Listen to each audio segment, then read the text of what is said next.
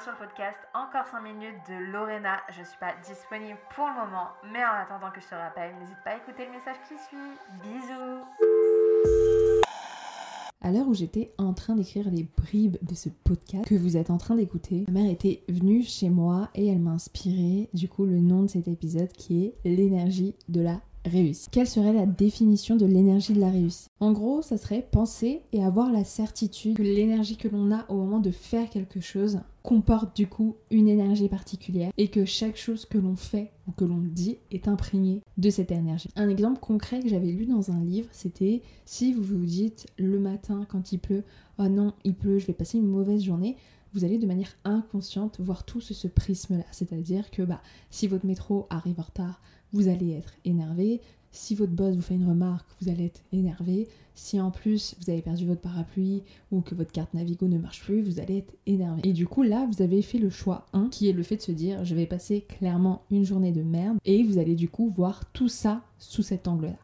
Mais vous avez aussi le choix 2, c'est d'accepter ce qui se passe au moment où ça se passe. Donc oui, il pleut, c'est un fait et vous pouvez rien changer à ça, mais ne pas déterminer le mood de tout le reste de la journée juste à cause d'un événement extérieur que vous ne pouvez pas contrôler. Et ça c'est quelque chose qui est méga important, peu importe euh, ce que vous faites, business ou pas, c'est vraiment de ne pas se laisser imprégner par un événement qui est extérieur à nous. Parce que les seules choses que l'on peut contrôler, c'est bien évidemment nos actions et nos paroles. Et j'ai souvent remarqué que moi j'étais une éponge et par exemple si je suis dehors et que les gens derrière moi sont vénères, j'ai l'impression que l'énervement va entrer en moi. Et je pense que c'est quelque chose qui est assez semblable pour, beaucoup de personnes. Il y avait euh, un... Il y avait une vidéo d'humour sur TikTok, je sais plus c'est de qui. C'est une personne qui disait que quand elle avait pris le métro parisien à Châtelet par exemple, elle s'était mise euh, à marcher d'un pas très pressant et après, elle s'était rendue compte que, bah, elle, en fait, elle n'était pas pressée du tout, enfin, elle n'était pas en retard ou quoi. Et en fait, c'est vraiment cet événement de foule où, bah, tout le monde va marcher vite, donc on va aussi marcher vite. Donc ça, c'est un exemple qui n'a peut-être rien à voir avec ce que je viens de dire, mais c'est que on se laisse imprégner forcément par ce qui nous entoure. Et c'est très difficile, surtout si on est, par exemple, à une soirée ou à un événement, ou même au boulot, et que tout le monde fait la gueule pour X ou Y raison, bah, de ne pas s'imprégner de cette atmosphère-là, mais c'est quelque chose qui est important à faire parce que ce qui se passe autour de vous, c'est pas quelque chose que vous pouvez contrôler encore une fois, mais par contre, ce qui se passe à l'intérieur de vous, c'est quelque chose que vous pouvez contrôler. Et du coup, pour en revenir au pouvoir de l'intention et à l'énergie de la réussite, euh, je vais vous donner l'exemple de l'âne que ma mère m'avait donné, qui est que bah, quand elle était petite, elle voyait les paysans pousser un âne, et l'âne, c'est vraiment un animal très très borné, et en fait, peu importe ce que vous pouvez lui dire, lui donner comme coup, etc., s'il a décidé de ne pas bouger, il ne bougera pas. Et ça, pour moi, ça illustre vraiment ce pouvoir de l'intention et de l'énergie positive. Et si on, part de l'exemple du business, souvent les gens, quand ils vont lancer un projet ou lancer un produit, ils vont être stressés. Ça, c'est normal, on est tous stressés quand on lance quelque chose de nouveau. Mais ils vont avoir une énergie qui va être très très négative parce qu'ils vont, par exemple, scroller leur page de vente toutes les 5 minutes pour voir s'ils ont fait une vente. Euh, pareil, lorsqu'ils publient un post, ils vont reguetter pour voir combien ils ont eu de likes et de commentaires, etc. Et en soi, le faire, c'est pas forcément quelque chose de grave, mais ça envoie une certaine énergie d'incertitude. En gros, c'est comme dire à l'univers, je ne suis pas sûr de moi, et comme je ne suis pas sûr de moi, je dois vérifier toutes les minutes si j'ai fait une vente, si j'ai eu des likes ou des commentaires. Alors que lorsqu'on a confiance en nous et en nos produits et en la qualité de ce que l'on propose, le doute n'est pas permis. J'ai bien dit le doute et non la peur. Et c'est vraiment ça que j'ai nommé l'énergie de la réussite. Parce que comme je viens de te le dire, on a tous peur. Par exemple, moi, quand je regarde des comptes Instagram, ça m'arrive de sentir à travers leur contenu, leur story, leur posts, que telle personne est désespérée pour nous vendre son produit.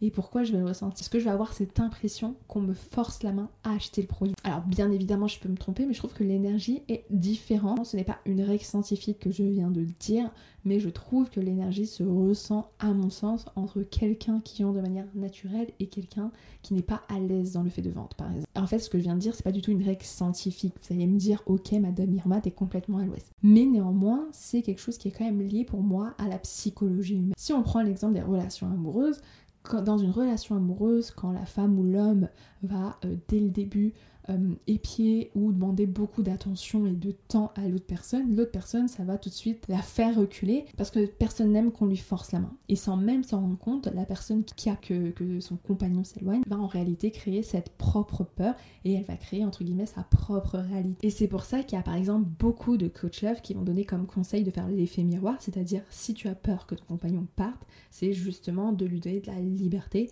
pour qu'il vienne de lui-même euh, te montrer de son temps et de son amour. Et pour moi, c'est exactement pareil pour le business et la vente. Dans le sens où on est tous d'accord qu'on veut vendre. Mais on déteste tous aussi quand on va chez Sephora et qu'on a la vendeuse qui nous suit partout et qui veut absolument qu'on teste son produit et qu'on l'achète par la suite. Et je sais pas si c'est votre cas, mais moi je sens tout de suite quand la vendeuse veut me vendre son truc parce qu'elle a des quotas et que c'est la ligne directrice qu'on lui a donnée ce jour J, ou quand la personne veut vraiment me partager un produit qu'elle aime. Encore une fois, je trouve que l'énergie est totalement différente. Et si on reprend l'exemple d'Instagram, parler H24 de ses offres en post, en story, en live ou que sans changer de discours de vente, ça va vraiment freiner notre communauté. Alors oui, votre communauté, elle vous suit parce qu'elle est intéressée par ce que vous faites et éventuellement par vos produits, mais elle est aussi sur Instagram pour se détendre, pour passer un moment relax et pas forcément pour qu'on la harcèle de panneaux publicitaires. C'est pour ça qu'il va être important par exemple sur Instagram de ne pas créer que du contenu promotionnel, de 1 parce que c'est pas ça qui va forcément vous faire vendre, mais aussi parce que c'est important que vous soyez présent pour votre communauté en fait, comme dans une relation amoureuse,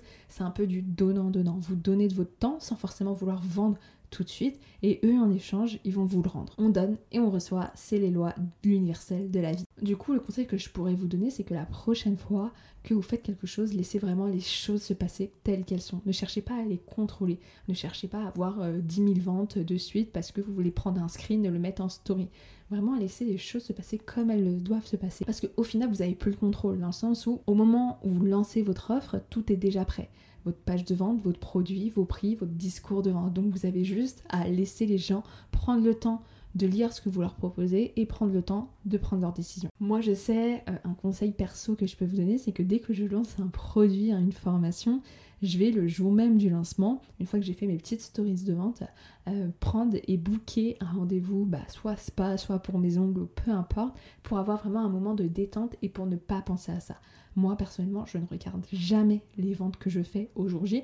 J'ai des notifications et quand je me connecte, je les vois, mais je ne vais pas me connecter pour voir combien je fais de ventes. Je me connecte parce que j'ai besoin de me connecter sur mon site internet ou sur Stripe, etc. Parce que j'ai confiance en moi et je suis vraiment dans une énergie positive où je sais que ce que j'ai fait, ça a de la valeur et je sais que ça marchera même si euh, je vais pas avoir, et je vais pas vous mentir que c'est pas le cas, 500 euh, ventes en une heure. Non, ça prend du temps en fait. Même si je fais énormément de ventes, je les fais pas toutes en une heure et j'ai pas mon téléphone qui vibre H24. Et c'est ok, c'est normal. Alors attention, je vous vois venir, je suis pas en train de vous dire que c'est en ayant une énergie haute que vous allez me faire 10K par mois. Bien évidemment, il faut bosser. Mais une fois que vous avez fait tout ce que vous pouviez faire, soyez fiers de vous, soyez fiers de votre produit et laissez-vous contaminer par cette énergie de la réussite. Je terminerai par une citation de Ralph Waldo Emerson qui dit La confiance en soi est le premier secret du succès. Merci beaucoup pour votre écoute. Si ce podcast vous a plu, je vous invite à mettre 5 étoiles et on se retrouve très vite. Et n'oubliez pas que la vie est belle.